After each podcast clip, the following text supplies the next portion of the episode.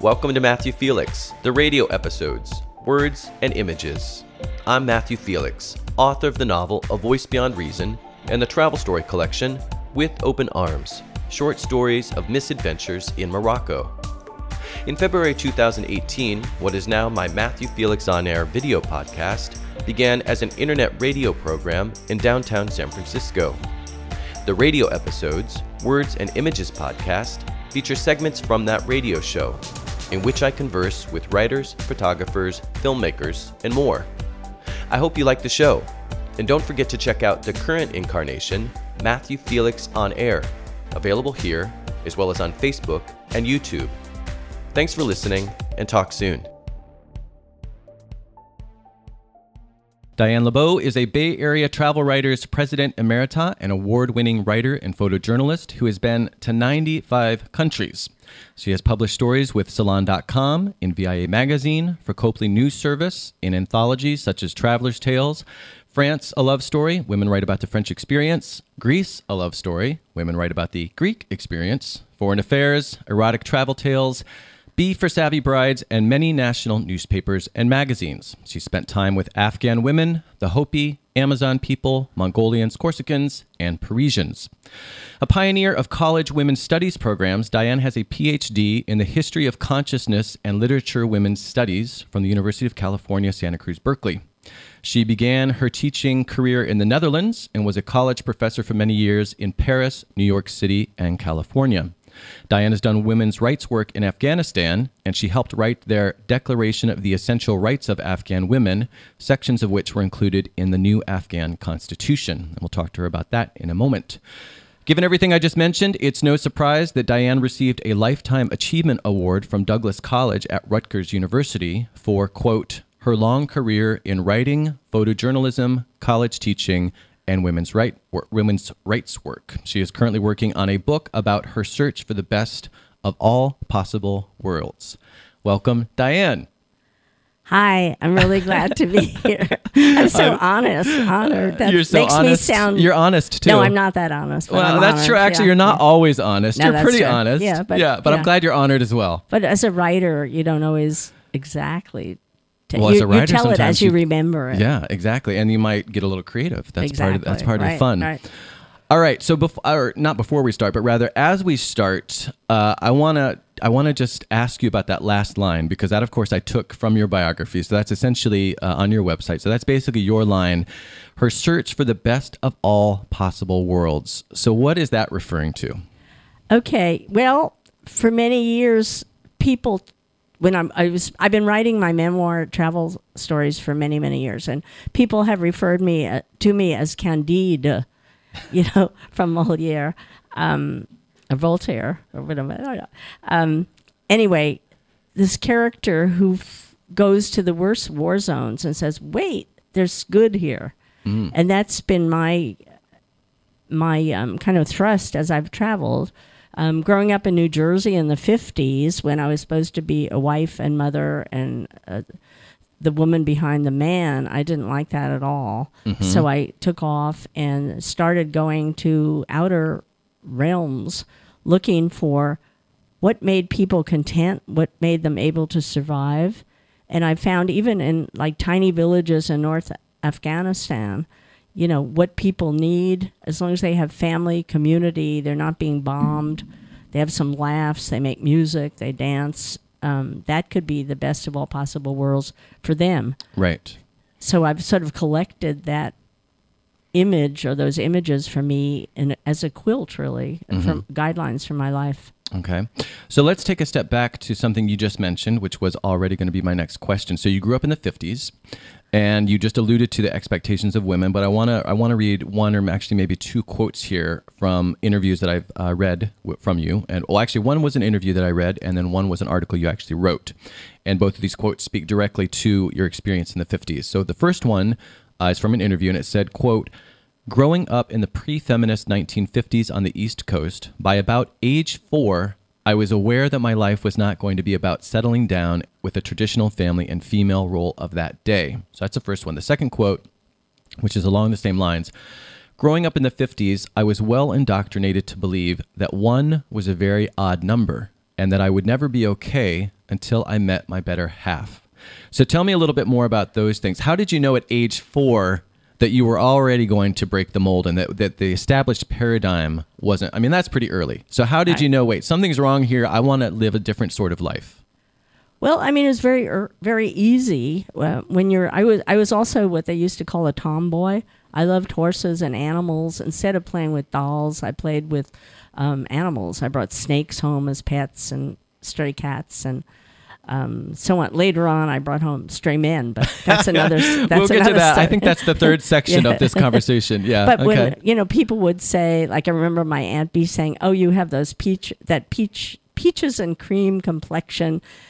Men will just run after you." uh huh. And one of my retorts was, "I don't want to be a baby producing machine," Uh huh. which I hope I don't insult mothers out there when I say that. But um, that's what the role was pushed on me. That's what I would be doing. Right, right. And your your reaction wasn't against motherhood that you have an issue with motherhood, Right, but the right. point is you didn't necessarily want that to be Right, specifically what your life was going to be about. Exactly. Yeah.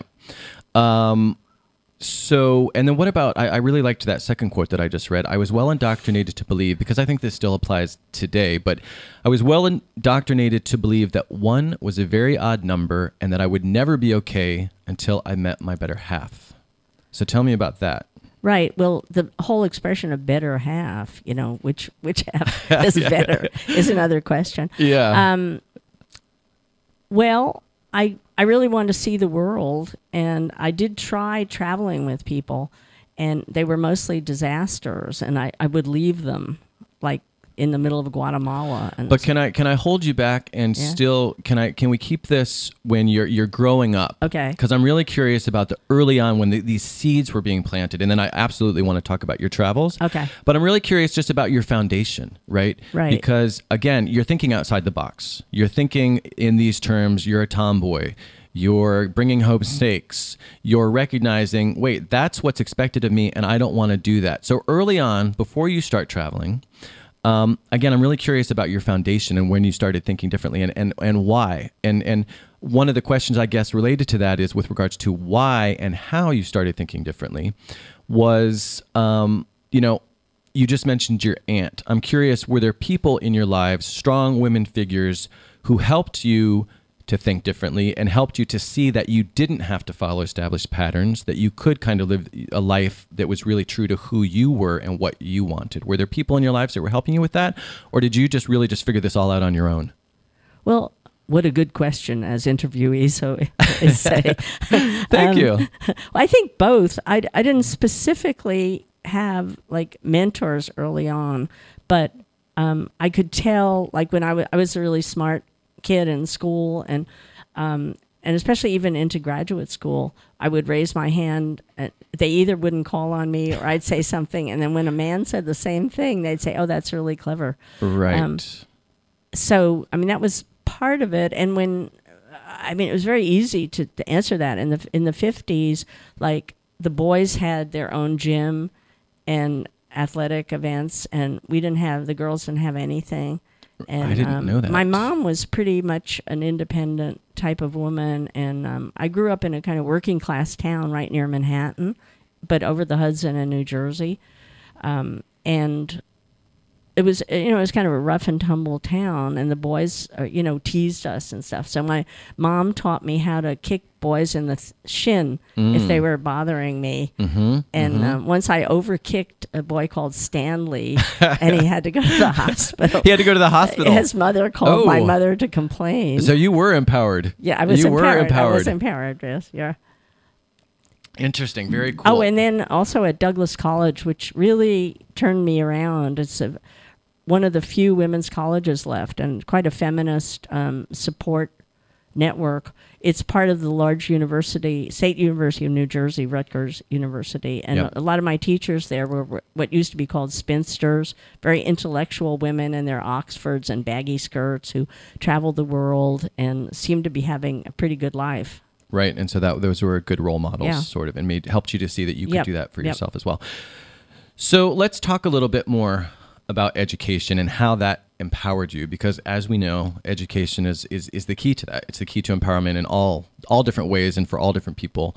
um, part of what you just said is that you saw some women in education who helped you to see that oh, you could lead a different sort of life. You could lead a life that was Right. true to yourself, uh, that wasn't necessarily the the standard path forward. But uh, tell me more about how education helped you to do that, and then specifically when you realized you wanted to be an educator. Actually, I, I didn't want to because girls became teachers.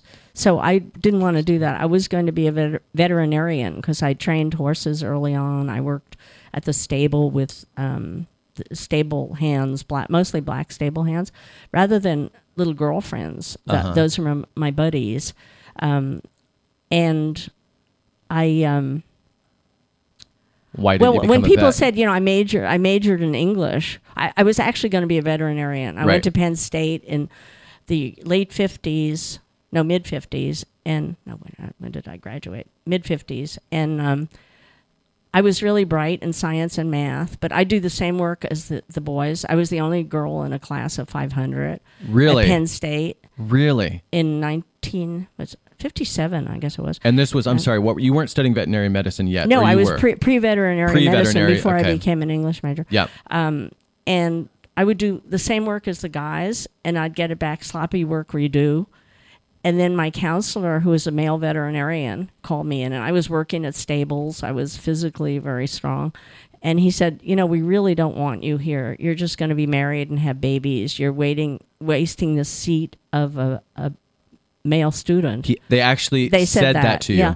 So, wow. But I always loved literature and writing. And Well, wait, wait, hold on, hold on. I need, I need to know, a little- I need to know a little bit more about that. I mean, because those are the things you hear, and you know, naively, not having lived something like that, obviously. Um, I mean, just hearing that someone would say something, and I know it was a different time, but still, I'd like to just. How did you feel? I mean, you already know you are living in that time, so you already know that you're up against that. You're trying to go into a field that's not. Um, there aren't traditionally a lot of women in it, so you already know that you've got some challenges. But when someone says that, even when you know all that, even though, even when you know what you're up against, when someone overtly tells you you're just going to go have babies and you're wasting a seat, I mean, how do you feel? Well, I, I'd like to say I was pissed off and I was uh, assertive, but uh, when you're that age, I was 16. Um, I just was really annoyed, um, and there was no one really to talk to about it. Um, so, uh, you know, I I um, I love my literature classes and my writing, and um, I kept working at stables and training horses, and um, I kind of there was no, you know, if you're 16, you don't tell a 50 year old male veterinarian advisor in power that you don't agree with him. So you realized that the door really was being shut. yeah. That you didn't have Yeah, you yeah. that really was no longer an option. and it you. was, uh, I mean, more even in high school when I took those aptitude tests, mine came in um, that I should be an attorney. Mm-hmm. And the female counselors called me in and laughed and said, Women can't be attorneys. You could be a legal assistant. Ugh, that's so Um, horrible. So, I, So you know, horrible. I got, I guess, you know, I became sort of annoyed and didn't have a sweet disposition all the time, maybe because of these things. Uh, maybe, and that I would say that would be understandable if you didn't have the sweetest Yeah. disposition after those sorts of things But. I you can't do this, Right. but you do now. Yeah, thank you. you. do now you. because you've you've gotten through your bitterness. Right. You've you've made an incredibly impressive, inspiring life for yourself, as we're going to talk more about. So let's go. So you're not you're no longer going to do veterinary medicine, and so now, like you said, you've had this love of literature, and so you realize that's what you're going to pursue instead. Right. And And, so- I, I transferred from Penn State to Douglas College, the women's um, college at Rutgers. And um, that really gave me a lot of support. And I really started um, writing more and reading everything. Um, and um, I forgot what I was going to say. But So- yeah, but so- you, so you made yeah, the transition. Yeah. Oh, I, yeah. And um, oh, I know people would say, "What are you going to do with a major in English?" Yes. And I would say either I'm going to read books or I'm going to be a bohemian writer and move to Paris. which you did uh, the last two. What was the first Yeah. thing you said? So you were a bohemian who moved to Paris. You did write books. What was the I- first thing you said? I forget. Oh, you said you were gonna be read on the streets or something. Or yeah, Re- read. you're going to read books. Well, you've done all of that. Yeah, then. yeah, yeah. You moved to Paris. You did Right. move to Paris. You did books, write books. You wrote Uh, books. Well, no, you're writing a book because Right. you've written lots of articles. Um, okay, but before we get away from education, so you end up um, you get your degree in English literature or whatever. I don't. What was it specifically? Masters I got at Berkeley, and then the history of consciousness. Fifteen years later, Fifteen years Later. I went back to redo my education at UC Santa Cruz in a program called the History of Consciousness. I did the history of feminist consciousness Yeah. After I was teaching for 15 years. Yes. And my students kind of got me into it because I, I was teaching images of women in literature, and most of the books I realized were by men, Mm-hmm. and they um, contained protagonists who killed themselves or were um, locked up or went crazy. Lots of tragic figures. right. Tragic female figures. so my figures. students said, "Oh, for heaven's sakes, can't you find us a positive role model?" Okay, so let's let's talk about this because as I said in your intro, you were a pioneer of women's studies programs. Right. So is that how you got into that? Was your students coming to you and recognizing we're tired of reading about these depressed, suicidal, weak female characters, we need to do something about this or was there already a women's studies program movement going on and you and you joined up with that? How did how did that come into play? no there was play? there was nothing and i i, I team taught a, a class with two male colleagues on images of women in literature and film from the middle ages to the present and the men did the present and they gave, gave me the middle ages through the greeks the romans and so on and so um, but I- because they didn't have any knowledge about that right, or right, yeah, Mhm. and they weren't interested. And then I started looking at our curriculum, and I was including mostly male writers because I didn't know any aside Because from of your own Dickinson. education. Right, right, Right. So I decided to redo my education, and women's studies did not exist then. So I got together with um, a few women um, nationally, actually, and we decided to f- start an organization which is burgeoning still and very, very successful, the National Women's Studies Association. Um, and then I started curriculum at my college, and I got a grant from the Ford Foundation, who thought this was a great idea to help because pe- teachers don't like to have to create new classes. So I brought in money to actually pay them to take their regular classes and include more women's history, anthropology, literature. What do you Um, mean pay them? You gave them bonuses if they yeah, included they, they women? got a how did that they work? got a lump of money, and I had like three day seminars with experts from all over the country to encourage them to change their curriculum a little bit. Interesting. And um, the Ford Foundation used my um, grant proposal all over the country for community colleges to um, include more women's materials. Fantastic. So, what sort of, you know, um, because this wasn't part of the curriculum, you're trying to make change. You're trying to create, you know, somewhat radical change. Uh, people generally, and particularly establishments, don't like change. So, what sort of resistance did you come across? well, Is that a whole other show? Is that a a, week whole- of that's shows? whole that's probably show. a week Yeah, of shows. yeah, yeah, yeah. But highlights of some of the resistance you Um, got. Well, for one thing, um, most of the faculty disliked me, and why was that? and um, and I was traveling even a lot then. You know, I'd uh, I'd come home from my adventures, and one of my male colleagues in the English department would say, "I bet you've been everywhere and had a good time." right. but I want to they know did. about They didn't want to change the curriculum because yeah. it's it's too much work. Um, and also with my students and some community women, we took over a building um, to have it be a women's center, Uh-huh. and I wrote a grant um, to help um, low income women come on campus and have childcare Oh wow. um, and then I I had um, government money to hire people like Delaine Eastin, who's running for governor now. She she worked in my um, early women's studies. Where's she running for governor? Here? Sorry, Here, I don't yeah. know. Yeah. In San Francisco. I haven't I, I haven't paid any attention yet to our Yeah, governor's yeah. race. When so do we she vote? was Is one of my first hi- know. Is hirees. Are we voting for governor this year? Is that already coming up? I think I don't know next year. okay, all right, then I don't feel so bad. Yeah, okay. right. So anyway, but she was one of your she Yeah, was helped you out in the, with the And program. she taught women in politics um, at my college, Cañada College in Redwood City. hmm So Great. yeah, a lot of curriculum change, um, and then I had women who wanted to come up to college, and uh, back in those days, women didn't even have some of them driver's licenses or social security numbers, and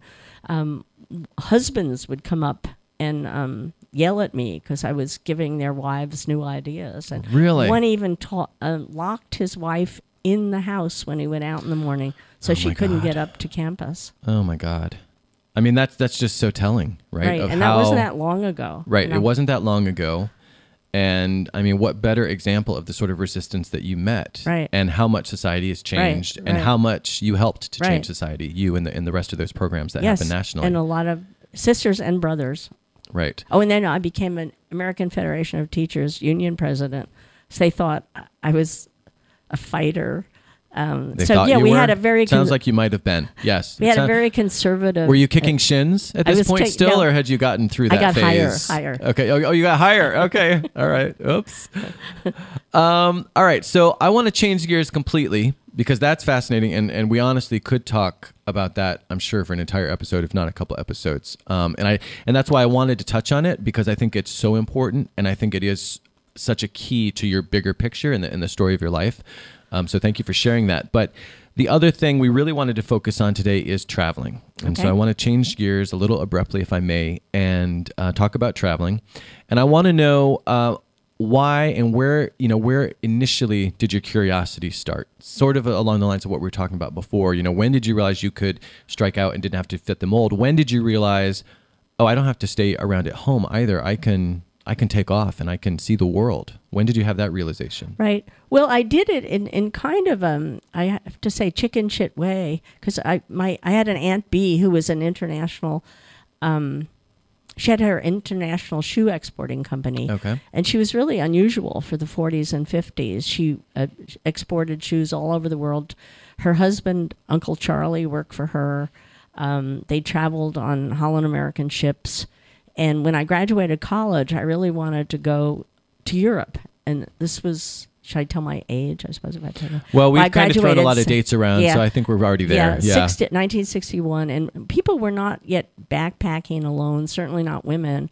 I had a boyfriend at Rutgers who suggested we do exactly that. Mm-hmm. And um, my parents never told me not to do anything, but they weren't thrilled about that idea. And I didn't really know him that well, and I had never like backpacked and around Europe. So um, anyway, Aunt B came up with a plan where she hooked me up with a Dutch student organization that was escorting th- three or four or five um, American college girls, graduates around Europe for Oh. six weeks, and it was really inexpensive.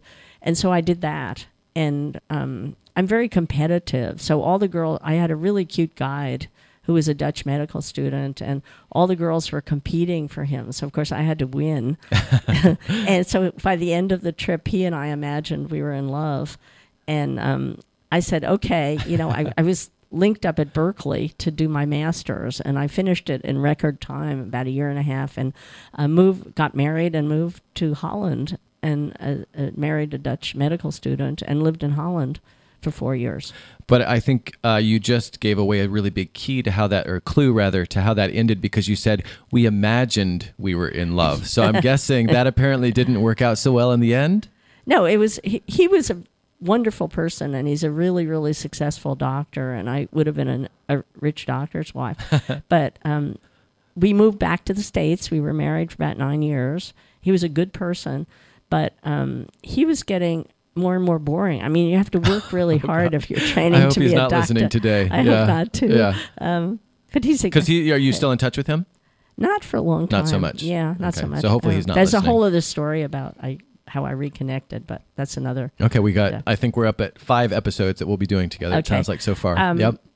So anyway, after about nine years, I really missed um, adventure and um, So you came back and and you had this sort of sedentary life, and you really didn't travel for those nine years that after you came back. that's. Is that let me see. Yeah, I was really into horse training and um, and teaching. I, I was a new teach college teacher in California, um, and then at the stable, um, there was this really sexy assistant horse trainer. so he and I kind of um, eyed each other, and I didn't want to be dishonest. So I announced um, to my ex husband that I really wanted a divorce. Yeah. Um, and he was really upset by that. But so I did, and then um, that started me on a long train of um, adventures. And um, Because after the divorce, did you start traveling again? Is that well, yeah, I st- well I stayed with. Um, I don't know if I should say, trainer. his name. The His horse was trainer. He was, a, he was like a cross between James Dean and Robert Redford. Oh well, one can understand then why yeah, why you. And we're still friends. Oh, are you? Yeah, Yeah. yeah, yeah. okay. Um, but I mean, he was quite wild. He was what they call a really bad boy, an authentic bad boy. you know. Authentic, certifiable bad So, boy. Um, like he liked to make love a lot, but even when he wasn't with me, type oh, even when he wasn't with you. Okay, well, So um, then I split from him and um, took off to Europe for the first time in about 15 years. okay. And, and um, kept going after that. Okay. I mean, I still had my tenure teaching job, so but I had academic holidays. Right, and- and you had a lot of time off, Yeah. and so, so really, while while you were married, you sort of settled down, focused on the horses, focused on teaching, and then when your life sort of had this big change, you felt freed up again to start traveling. right. Okay, Right. So let's talk about your approach to travel because uh, you and I have a similar approach, and I liked sort of how you said this. In uh, this was in yeah, this was in one of your essays, "Why I Don't Stay Home," which I'm probably going to quote repeatedly. When I travel, I like to have some I, some idea of itinerary and a program, but I open each day like a Christmas morning gift. Even though I know it's going to be a book or a bicycle or something to wear, I don't know exactly which book or what kind of bike or how the sweater will feel and look on me. I may meet someone who says, "Hey, come home to my pueblo and have lunch with my 109-year-old grandma and me." And I'll cancel my plane or train reservation and go. Maybe a handsome Pakistani actor and I bump into each other underwater in a hotel swimming pool in Tel Aviv. Of course, maybe. And end up making love intermittently for days, with breaks for his shoots and my writing and sightseeing. So I leave for Jericho a few days later, no walls come tumbling down. I can do whatever I want because I'm traveling alone. And that again is from why I don't stay home. Um, but then, so that's kind of the positive side of travel. So uh, I'm trying to decide whether I should read the next quote, which is kind of the negative. Yeah, let's. I'm just going to read this next quote, and then we'll talk about both kind of the positive Okay. and the negative, the pros and cons of traveling by yourself. The one of the well, okay. Quote. This is again from the same essay of yours. Everyone said traveling on your own as a woman was too difficult, scary, lonely, even dangerous. You would have no one to share your happy times with. So, share some more with us about your thoughts on traveling alone and why it was so important to you. And again, maybe kind of some of the pros and cons. But really, why was it so important? Because again, I think that that's key to the whole thread of your life about the empowered woman and doing things your way and breaking with the mold. And people are telling you again, you've got to have a man with you, you, you just probably for protection, but also you're going to get lonely, and women just don't do that. But you wanted to travel alone. That was important to you. So tell us a little bit about that. Yeah. Um, well, when I travel, I like to just almost like um, an invisible leaf or something, you know, just sort of sink into the culture. And if you're traveling with other, particularly Americans, you know, everybody notices you. So I, you know, I dress fitting into the culture. I'm, I'm not, you know, loud or whatever. And I get to know local people. And if you're with another person, I think that's harder to do Yep. so uh, I felt, you know, my life's been kind of like a quilt instead of having the same blanket all the time. I have different pieces with friends and lovers in different countries. And I learn more about the culture and the search for the best of all possible worlds. Like how are how what's their life like? Yep. Like my friends in Afghanistan or in Libya, um, Syria, you know, which was I was there about six years ago before all hell broke loose. Right. And um, how these people live and how we all connect as human beings all over the world. Well, one thing that people say to me, because I travel 99% of the time, I travel alone. And so that's what mm-hmm. I was saying. We have very similar philosophies. And one of the things I say when people say to me, Don't you get lonely? Because I hear that all the time. Don't you get mm-hmm. lonely? And I say, and this is to your point, I say, well, it's actually sort of the opposite because if if I'm going to travel with someone in particular, then we are going to share that experience, and it's almost as if we've got a little bit of a bubble around us, and so people aren't going to be. It's not going to be as easy to talk with us because we're already talking to each other. That's not to say you won't meet people if you're traveling with someone else, but if you're traveling alone, you're sort of this open door. And I end up meeting. I I find that I'm almost never alone when I'm traveling by myself. But I, I can be. I can choose to be Right. because I'm not traveling with someone. But if I don't want to be, people, uh, particularly if you're traveling places that are a little more off the beaten path, then people want to talk to you. Why are you there? Like you said, if you're in Afghanistan or if you're in Syria or places like that.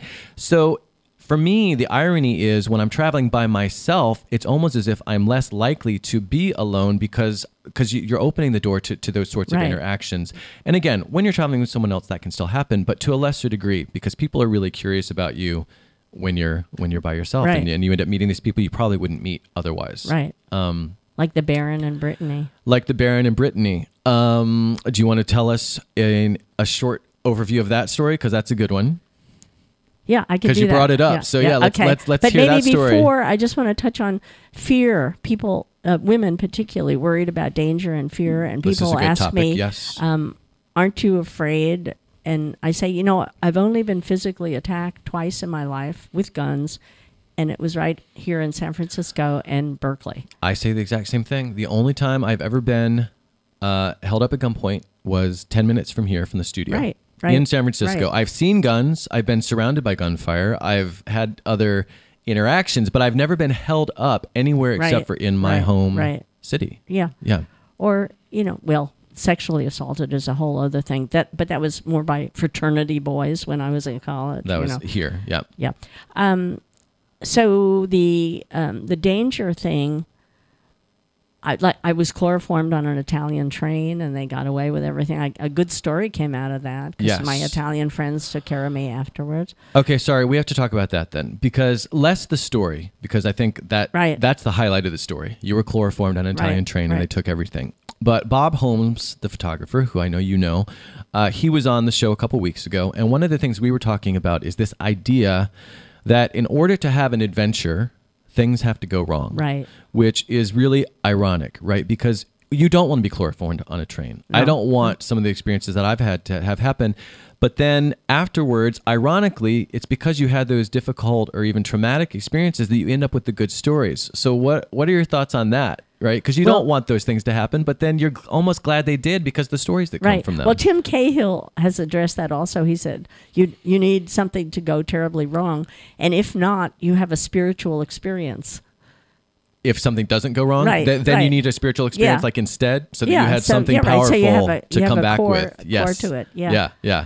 But that's you know it's really true. Like I'm trying to um, write a story about my um, horse trek in Mongolia, um, and nothing really went wrong. Everything was great. So I'm having makes a it more of a challenge. Tra- trouble. You know, I did meet what I think was a descendant of the Amazon women up in In Uf- Mongolia? in Mon- Not in Mongolia. Yeah, in the Uvs Mountains. A descendant of the Amazon women yeah, in they Mongolia? found they found um, fossils there where that were all um, women, and they could tell they were horse wom- women from their femurs or something being Mm-hmm. curved, and their right shoulders being really strong or whatever because they shot arrows. So, yeah, they never knew where the Amazons. were. So, and I That's met a young woman who seemed to fit that bill way in a, in a blizzard high in the Uvs Mountains in Mongolia. so I had All right, there is a story there. There may not have been there might not not, have been yet. any any any danger Right, or right, right. but there's a story there. yeah. All right, but we have 10 minutes and I have too much to ask you. And one thing I want to make sure that we don't miss and Okay. you you kind of started to go there a second ago. Let's talk about your experiences in Afghanistan. Okay. And some of your travels that were more off the beaten track. But let's talk specifically about Afghanistan Okay. because we know that that is a tricky place. We know that that's a really important place and you found that you could do some real good there. So tell us about how you got involved with helping the Afghani women and what that was like. Great. Well, I was I was teaching. I lived in France for a number of years, and I directed study abroad programs in Paris. And while I was there, this was let's see, 99, 1999. The Taliban were in great in power in Afghanistan, and it was like the worst nightmare for women. You know that you know women couldn't go out; they had to be covered. They couldn't even go to baths uh, to take a bath or anything like that.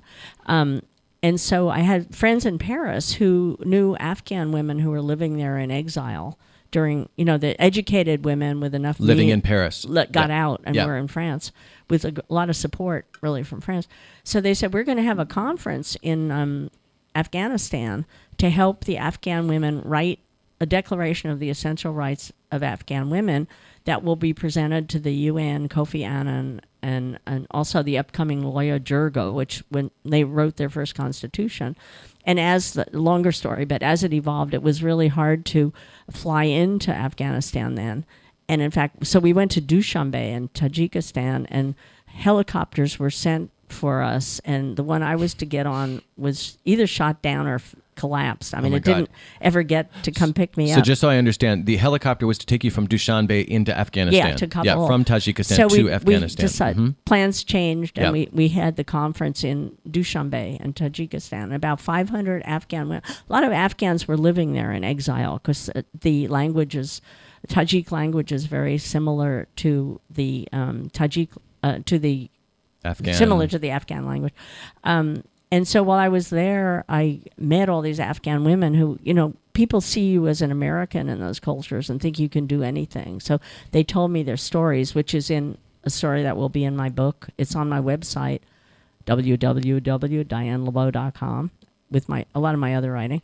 Um, and so I met, you know, people there. We did write this declaration. It was parts of it put into the Constitution, but getting it um, enforced, you know, getting the laws a difficult thing. So then Yeah. I went back. Um, we had some good years in Afghanistan. I went back um, with different Afghan women and traveled around, went up to the north. Um, I'm now helping, uh, hopefully, to sponsor a woman that a young woman I met in 2000. She's now 24 years old, and she's a senior at Ka- the American University of Kabul and um, she really needs to get out. You know, things are really bad there. So she she got herself a scholarship, a fellowship to um, China, um, where the, she, she hopes maybe she can get a visa to the UK. But you know, there are a lot of desperate people. They're such sweet people. I mean, I walked around, I traveled around Afghanistan. I never felt threatened. People were so kind to me and uh, especially you know being an educated woman ironically because their culture um, ori- originally their culture was quite egalitarian back in the 60s in the 60s. Yeah. Mhm. and i have afghan friends who grew up then when kabul was i wouldn't say paris but it was pretty nice Yeah, yeah.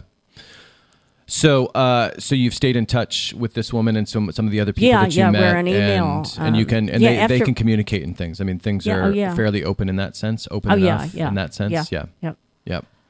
Okay, so let's talk about again, um, kind of transitioning from that experience to travel writing, because obviously a lot of these experiences that you've had, you have written about, and you've written about in, in all the magazines and the different anthologies that I mentioned at the beginning.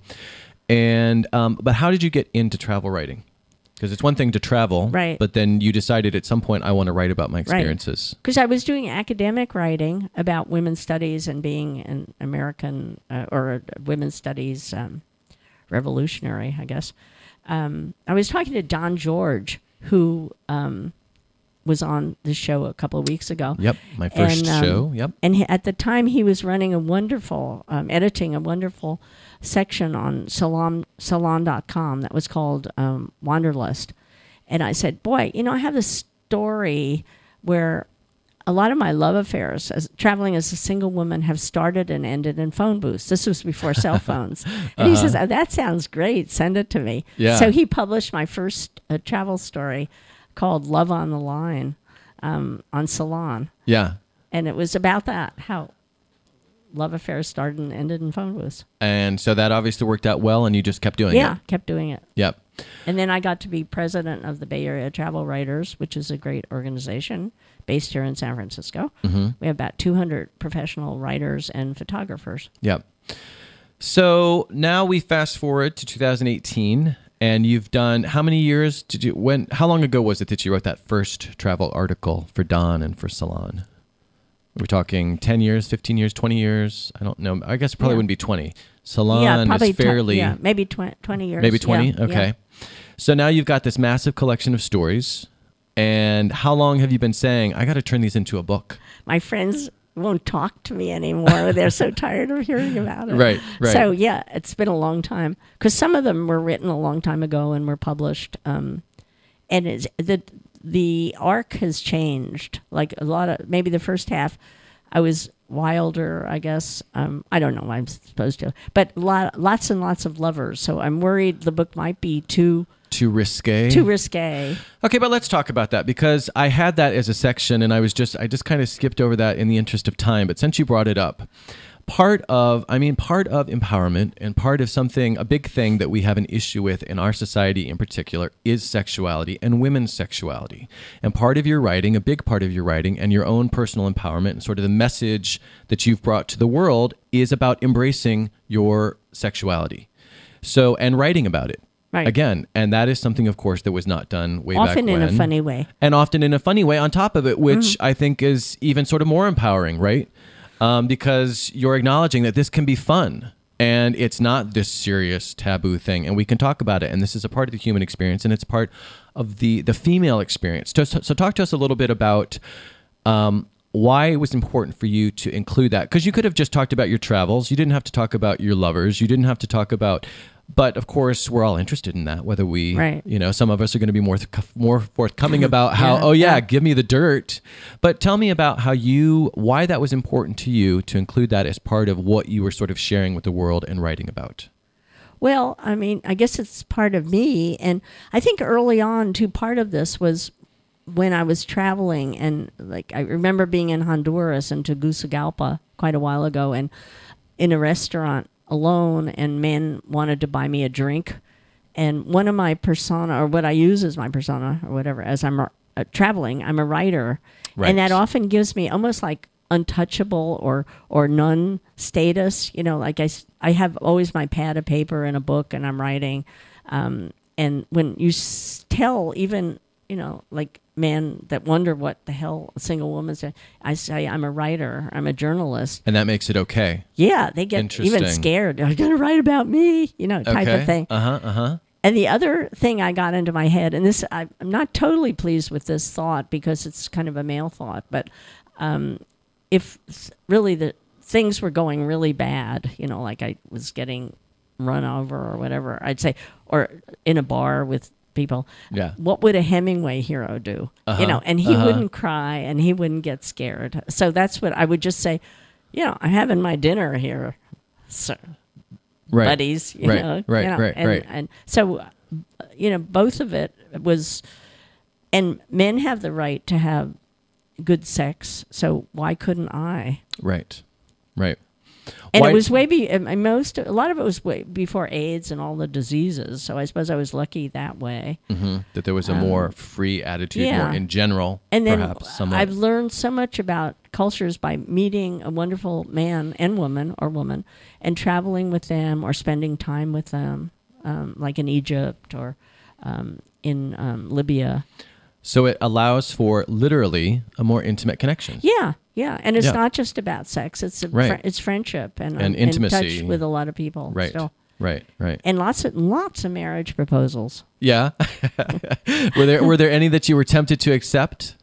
Well, the Baron and Brittany was a lovely, distinguished um, man. I wrote a story about that, which has won all kinds of I was going to say an award-winning story. Award-winning believe. story, Yep. and it should be a film. I think. yeah. When- Give us the two-minute overview of that story. Okay. As I was leaving Paris after leaving working living there for 2 years, I was crying, I was sad, I didn't want to leave Paris. I was getting on my plane and this gentleman with a good about 13 years older than me with a mustache and like Maurice Chevalier said, "Madame, puis-je vous aider? Can I help you?" And um it's charming and we sat together on the plane to New York and by the time we got to New York, we had a good um connection. And um, then I had a 10 year love affair with him. Oh, really? Going 10 back years? and forth to Brittany. Oh wow. And um, he wanted me to marry him. I would have been a baron. Uh-huh. Um, and I was really tempted. And Yeah. if you read my story, you'll find out what happened. okay. And, okay, there was a little teaser there. yeah. If you read the story. And it'll be my lead story in my book. Okay, and did you say that that story's on your website or is that one Yes, not? it is. That one is Yeah, on the yeah. website. So you can get a taste of Diane's reading and or writing rather, uh, and one of her very several award-winning stories on that on, on the website. Let me tell you again what the website is, dianelebow.com. That's Diane D I A N E LeBow L E B O W.com. Um, the other thing though I wanted to you had a couple Afghani organizations yeah. you wanted to give I wanted shout to give a shout, to. shout out to Yeah. Um, Afghan. Actually, Afghani is the currency, but a lot of people think it means the people. So, So it's just Afghan, people. Yeah. Yep. yeah, w- women's organizations as well as that work uh, not just for Afghan but Global Fund for Women Um, these are in my will as well as I give money to them every year. Mm-hmm. If they're good enough for Diane's will, they're Right, good enough for you to support. Women for Women International um, was started by Zainab Salbi, who whose father was the chief pilot, force, forced to be for Saddam Hussein. Oh wow. Um, Women for Women International, Global Fund for Women, Ms. Foundation for Women. Uh, does domestic more than international, but a lot of good work started by Gloria Steinem. And then there's a specific, interesting program called the Afghan Women's Writing Project that you can find online Interesting. that supports Afghan women, including my young friend in Kabul, um, to publish their writing. Mm. And their you can read their stories. Um, Afghan Women's Writing Project. Fantastic. Thank you for that. And thank you for being here. This is great. Like I said, we could have gone on probably for five more hours, but thanks for letting uh, let me, letting me get the overview and sharing the overview of what you've done and so your travels, your activism, your promoting women's rights and advancing the cause. Um, so thank you very much for being here. Thank you for inviting me. I really appreciate it and enjoyed it.